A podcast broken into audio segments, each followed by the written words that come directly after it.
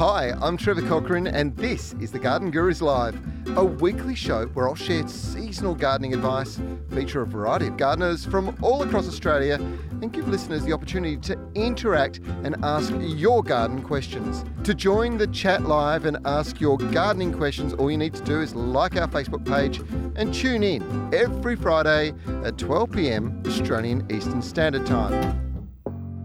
This program is brought to you by the Garden Gurus and Scott's Performance Naturals. Scott's Performance Naturals is the 100% natural and sustainable way to grow and feed your garden. Backed by years of research and developed by scientists, the technology employed enhances natural processes, allowing extra strong growth. The Performance Naturals range contains organic materials such as nature wren, blood and bone, seaweed, biostimulants, manure, and feather meal to improve the soil and encourage microbial and earthworm activity. To find out more about the Scott's Performance Naturals range, head to lovethegarden.com.au.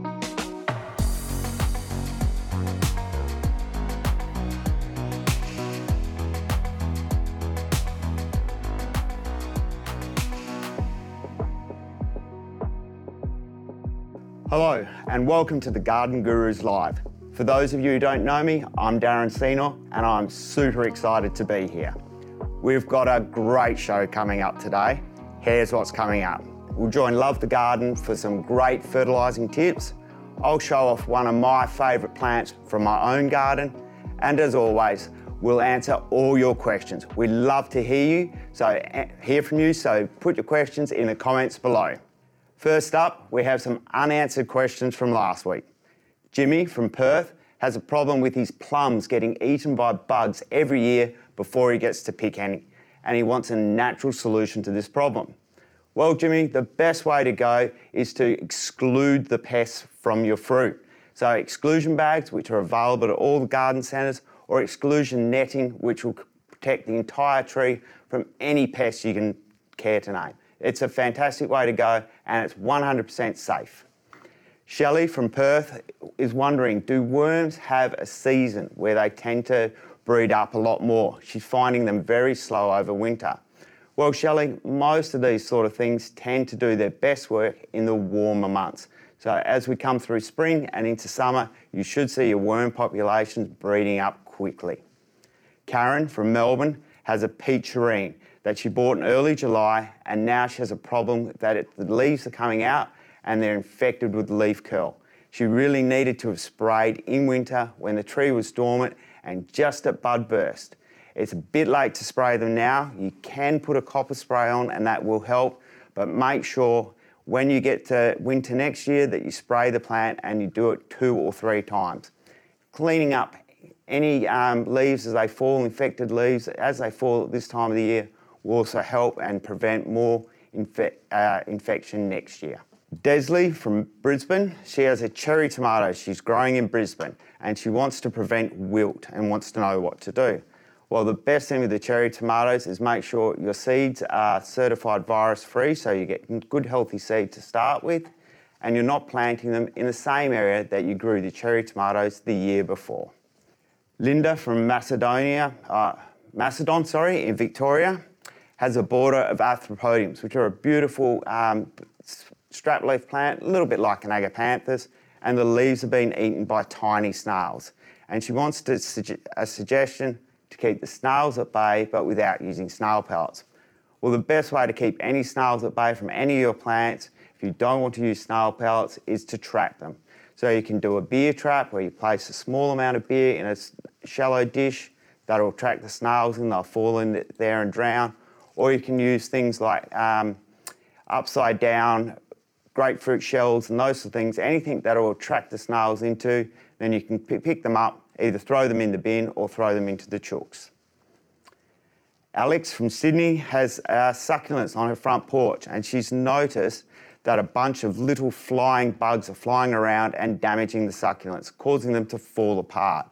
Um, this is actually probably more to do with the soil that the succulents are growing in.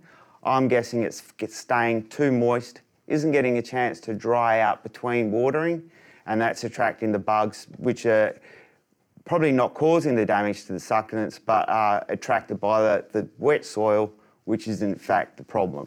So keep your soil a little bit drier and you should see your succulents thriving a lot better. Michelle in Brisbane is in a state that is full of clay and nothing seems to grow in a garden and wants to know how to make a crop happy. Well, in heavy clay soils, sometimes the best option is to build up.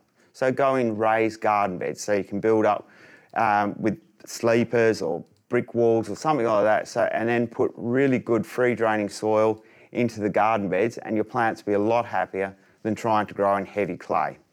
If you have to plant in the heavy clay, it's a great idea to add lots of compost and organic material to try and open the clay up and look for plants that are naturally suited to clay. There's plenty around. Uh, we're joined today by a very special guest, Luke Williams from Love the Garden. How are you today, Luke?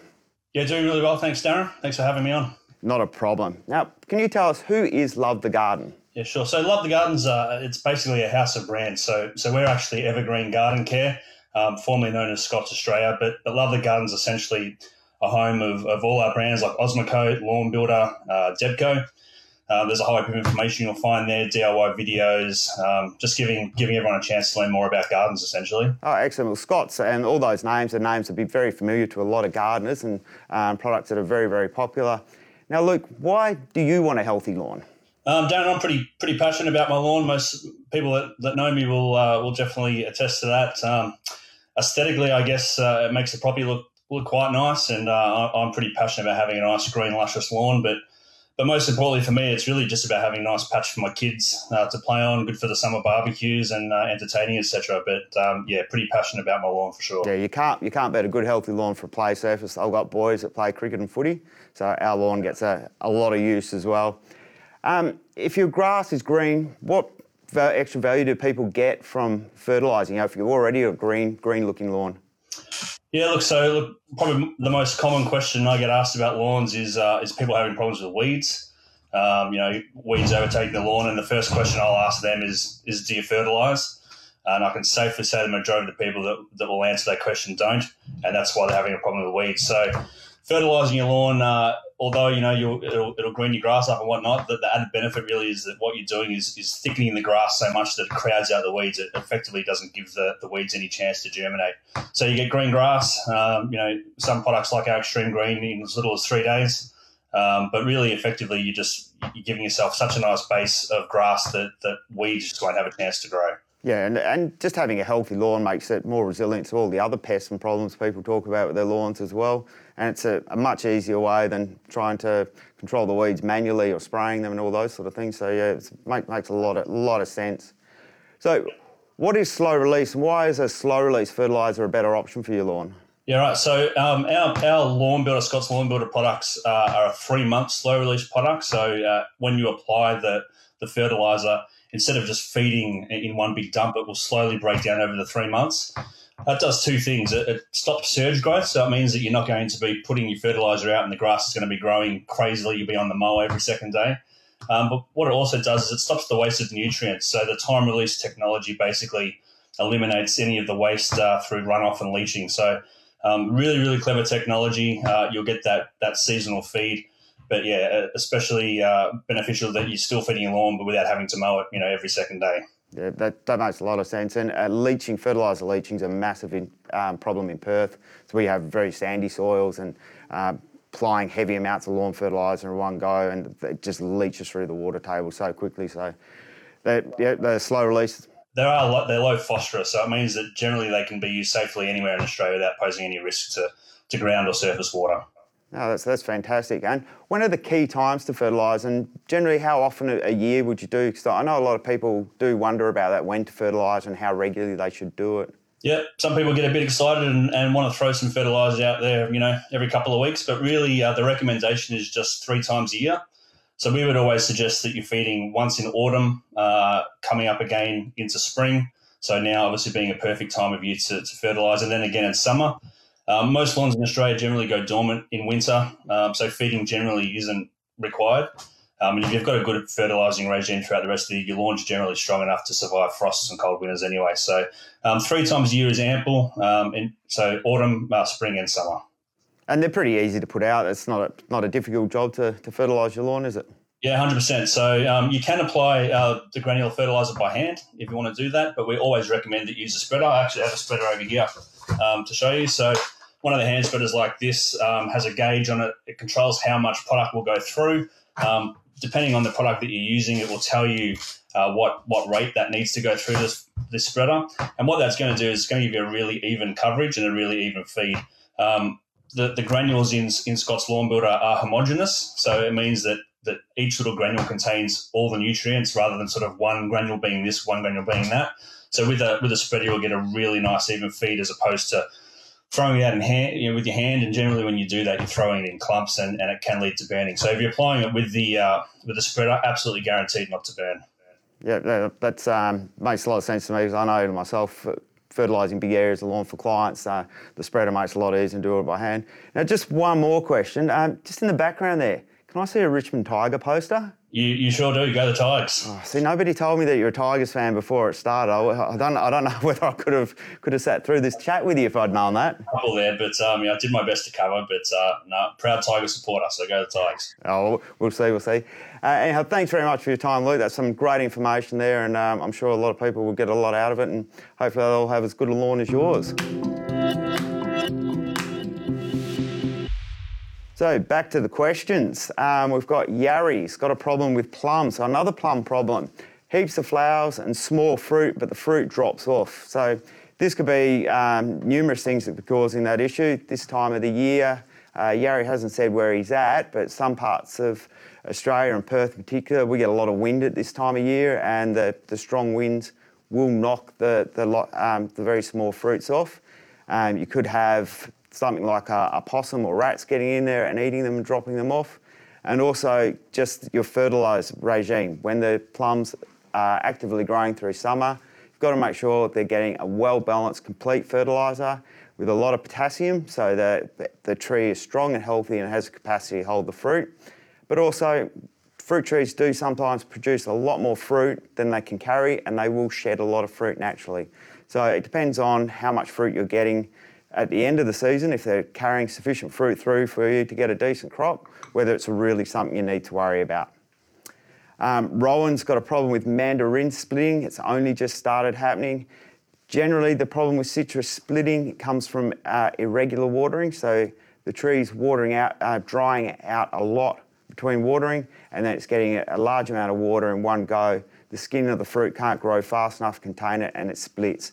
So just make sure you're keeping your soil moisture consistent uh, at a consistent rate. So not drying out and then getting really wet and then drying out and getting really wet.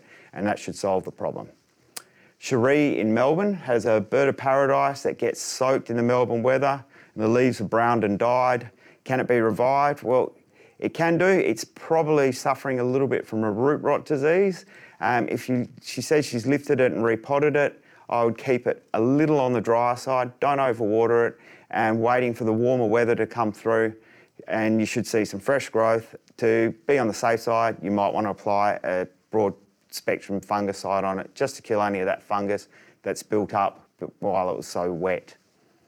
Jenny in Perth wants to know about planting capsicum chili plants near each other and have the bees pollinate the flowers and wonders whether the capsicums will get spicy because of the cross pollination. Well, this will not happen. That's not how the, the, it works. The fruit production is set by the genetics of the plant already. What you would find is if you grew the seeds from the capsicum that had been cross pollinated with the chilies, then you could get spicier capsicums or milder chilies from cross pollinating each other. But the fruits that are produced from this year from these plants that are already growing won't be affected by that cross pollination. And the more bees, the better, the more fruit you'll get. And I have Audrey wants to know Do cottonwoods have invasive roots and how far apart should you plant them? The cottonwoods, which is a type of hibiscus, do have very vigorous root systems and they will spread out quite a way. Um, you can plant them very close together because they don't sort of outcompete each other. They're happy growing quite close to each other but they can get into other parts of the garden and they can get into the root systems of other plants who don't have uh, the, the, same sort of capacity to compete with their root system. So you do need to be a little bit careful about where you plant them because they will spread into your lawn and those sort of things as well. They're not the worst plant around for root competition, but they're still pretty strong. How do I get rid of weevils from my camellias? Um, asked Kerry. Well, weevils tend to destroy the flowers and the, the um, some of the leaves. They'll chew the leaves and make them look quite unsightly. There are some um, sprays, particularly around, that are, are, suited to for controlling these type of pests. And if you go to your local garden centre, they'll be able to advise you which ones are the best and what's been registered for weevil control. But with your camellias, just try and keep them really well fed, really well watered over summer, and they should be able to stand up to, to some of the weevil damage. And if you're not spraying too much in the garden for other pests, you'll find the predators will come in and clean them up as well, which will really, really help. So thank you for all those questions. Keep them coming in. We'll look for them in the comments below. Now I want to talk about my plant of the week, which is this little beauty. It's a rhododendron. This is growing in my own garden. Um, there's something you don't see a lot of in Perth because they don't like the hot, dry summers that we have and they don't like our sandy soils. But I live up in the hills. We've got a, a more slightly clayey, gravelly, gravelly soil. And you will see them growing around some of the riverside suburbs where the soils are a bit heavier and you're able to keep the soils moist more easily. Rhododendrons have a very shallow root system, so they do dry out very, very quickly. They're basically, I like to think of them as a, a giant azalea, so they have the same sort of growth habit. Very bushy, um, very dense, and they flower late winter, early spring, uh, right on the ends of all the branches. My plant's probably three or four metres tall and three or four metres wide and gets completely covered in flowers at this time of the year. You can barely see any of the leaves. So if you live in one of those areas that are more suited, they're worth having a go, but you might have to order one in. They're not something generally ca- carried by a lot of the garden centres because they're not suited for most of Perth. Uh, what should you uh, be doing in your garden right now? Well, there's a couple of great things you can do, and probably the best thing I'll be doing if, if you don't already have an avocado tree or a mango tree in your garden, go out to the garden centres. There's some great fresh stock that I've seen personally being available for sale right now, and this is the perfect time to plant them. They like to go into the soil while it's nice and moist, but while we're coming into some nice warm weather. Um, both avocados and mangoes are available as grafted trees, so they'll fruit true to type, so you know exactly what type of fruit you're going to get. Plus, you'll get fruit quite quickly off the grafted trees. With the mangoes, as little as three years, you'll be getting a reasonable amount of fruit. With the avocados, four to five years, and you'll start to get you know, substantial crops. The secret with avocados is if you can have two, one from each group. There's group A and group B. The cross pollination will make sure you get a lot more fruit. And with the price of avocados in the shops, having one growing in your garden makes a lot of sense. So, uh, kangaroo paws are flowering like mad at the moment. They're looking beautiful around the place. It's their peak flowering period, and the garden centres will have a huge range, a lot of different varieties to see, and a lot of really new ones. Kings Park here in Perth do uh, breed some fantastic varieties with some unusual colours that are, are, different to what we normally see. And they'll be coming into the shops and be available sale right now. Main thing I'd say with kangaroo paws is you've got to be very, very good on your snail control. The snails will chew them down to ground level in no time if you're not watching them.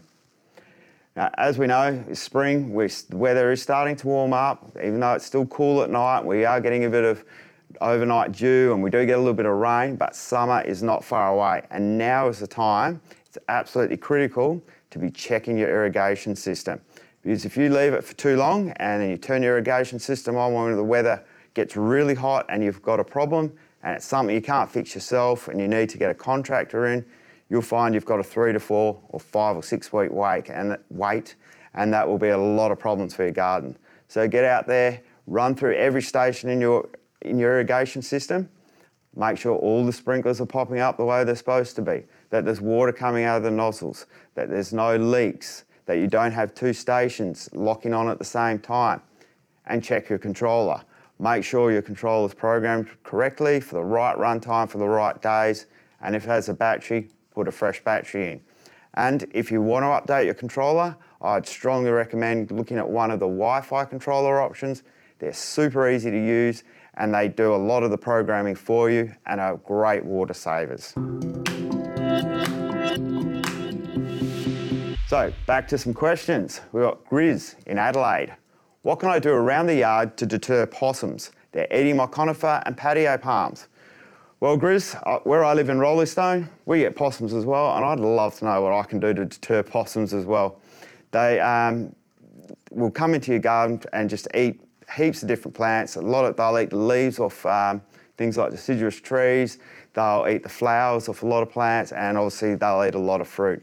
And unfortunately, the only way to really prevent them from damaging your plants is to stop them from being able to get to them. So that might mean netting or putting up mesh around the trees to stop them from getting to them and putting um, some sort of metal or slippery plastic lining around the trunks of trees so they can't climb up them. It's really the only thing I've tried a few different things that are supposed to be deterrents for possums and I've never found anything that works really effectively. All I can say is good luck, I feel your pain. Now Lynn has a black beetle grub eating, uh, eating problem through her garden. What can you do that kill the wor- won't kill the worms? Well, if you've got black beetle grubs in your garden, they're very hard to kill without killing the other things in your garden. That's why we quite often don't recommend applying any of those type of uh, insecticides to your soil to kill the grubs. You're better off just making sure your garden is staying really healthy in that your soil's um, well, well watered, your fertiliser regime keeps your plants well um, fed so they're, they're nice and healthy and they're not um, struggling in other reasons. And um, keep your garden mulched and well watered in summer, and then your plant should be able to sustain some of the problems caused by having these grubs in your garden.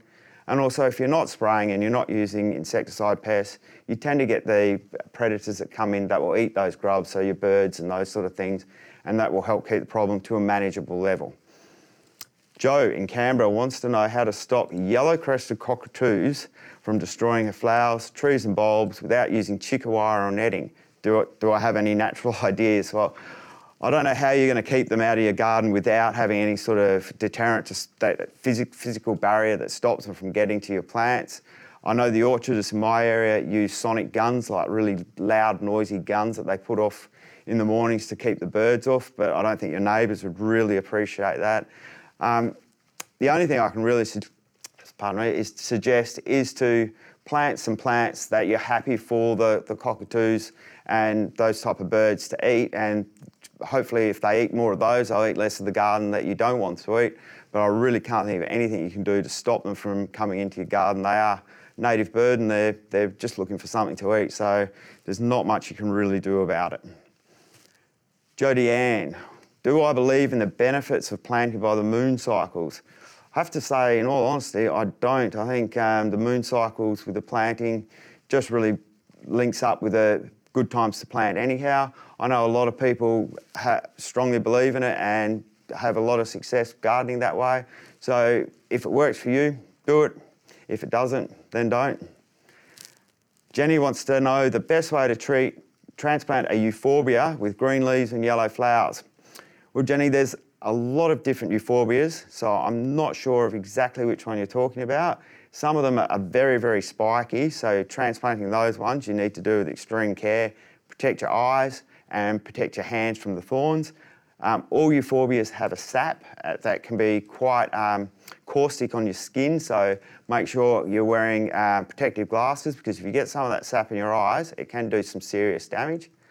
Most of them transplant really easily, so it's just a matter of digging them up, getting as much of the root system as you can, and then potting them into a free draining potting mix and allowing them to re-establish before you replant them elsewhere in the garden or wherever you want to plant them.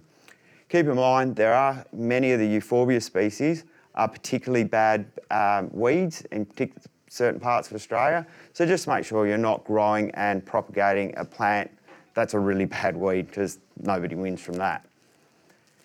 Jenny has another question. She has two roses that were growing really well but now appear to be dying. The hubby reckons the dog is peeing on them, and do you have any suggestions? Well, if the dog's urinating on your roses, you'll be able to tell by just going up to the roses and smelling the flowers because you won't be able to smell the flowers, you'll be able to smell the dog wee.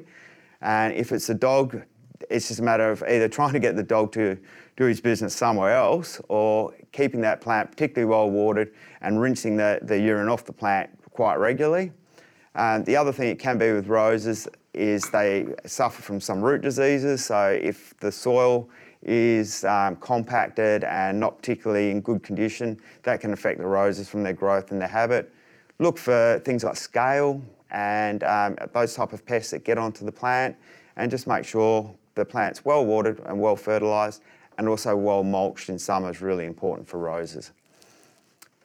James wants to improve the soil in the Fremantle Hilton area. It's very sandy. Yes, James, the soil in Hilton is very sandy, and the best thing you can do to improve it is add some clay. So, kaolin clay is my favourite. I've had excellent results from adding kaolin clay to soil, and that's one thing that'll stay in the sand for forever and give you a, a long lasting forever improvement. And the other thing is compost. A good quality mature, mature compost added into the soil will improve your um, water holding capacity, but it'll also encourage a lot of soil microbes and those sort of things to come into your soil, breed up, and they will help improve your soil in the long term. So clay, compost, and keep your soil well mulched. Um, I know all about sandy soils and they can be a lot of work. Glennis in Perth wants to know what makes broccoli go to seed. Well, there's two reasons broccoli go to seed. One, it's been growing for so long that's just naturally come to that part of its life cycle where it's setting seed. The other one is the fertiliser and the soil. It hasn't had a good fertiliser regime, so not a complete, well balanced, regular feed. Uh, it's just bolting to seed because the soil isn't nutri- nu- nutrient rich enough for it. So when you're planting your broccoli, make sure you really improve the soil. Lots of, of compost and regular liquid feeding so they grow strongly and at a reasonable rate. You don't want them growing too fast because then again they will bolt to seed. Rita has a yellow trumpet plant that she's replanted, but the leaves are falling off. What she, can she do? Well, Rita, um, you just need to wait a little while for some warm weather. The trumpet trees are uh, warm climate type of plants. So in the colder weather, especially if you've transplanted in colder weather, it will make the leaves drop off. But as soon as the weather warms up and we get into some nice uh, hot summer days, you'll find the new growth will come onto it quite strongly. Just keep it well watered if we do have some warm weather. Don't let it dry out and I'm sure it'll recover. They're incredibly tough plants. Rachel, can I put chicken manure from my chooks into my garden? Um, absolutely. Uh, I use the chicken manure from my own chickens at home in my garden. Uh, I also whack it into the compost. It's a great addition to your compost. Just don't put too much down at one time and water it in really well when you use it. A lot of people do prefer to collect their chicken manure and allow it to age a little bit before they put it into the garden. It just takes a bit of the sting out it, sting out of it, and that's a, a really good idea as well. But whenever you add chicken manure, or any of those sort of fertilisers that do have a bit of extra nitrogen into them, it's a really good idea to water it in really well when you put it out. That's it for, for today's episode of The Garden Gurus. Thanks for, for joining us. Thanks for putting up with me. The Garden Gurus is back this weekend, so make sure, sure you check your local TV guides. You can listen back to today's live stream and catch up on previous episodes on Spotify, Apple Podcast, and Podbean. We'll see you here next week at 12 p.m. Eastern Standard Time. Thank you. Dig, dig, dig, dig, digging around. Dig, dig, dig, dig, digging the ground. I got my spade, I got my hoe, I got my rake, and I'm ready to go. The Garden Gurus is back on your TV this weekend. Now, we know that this can be a little bit confusing, so listen carefully, folks. We're on 9 and 9 HD for New South Wales, Victoria, Queensland, and the Northern Territory on Saturday at 12:30 4.30pm. For South Australia and Tasmania, we'll be on your screens on Saturdays at 4.30pm. And for those in WA, tune in Sundays at 5.30pm. And on Nine Life across all states, you can watch the Garden Gurus team every Saturday from tomorrow at 5 p.m. Dig, dig, dig, dig in the ground. Feeling good in the ground. I got my spade, I got my hoe, I got my rake, and I'm ready to go. Dig in the ground.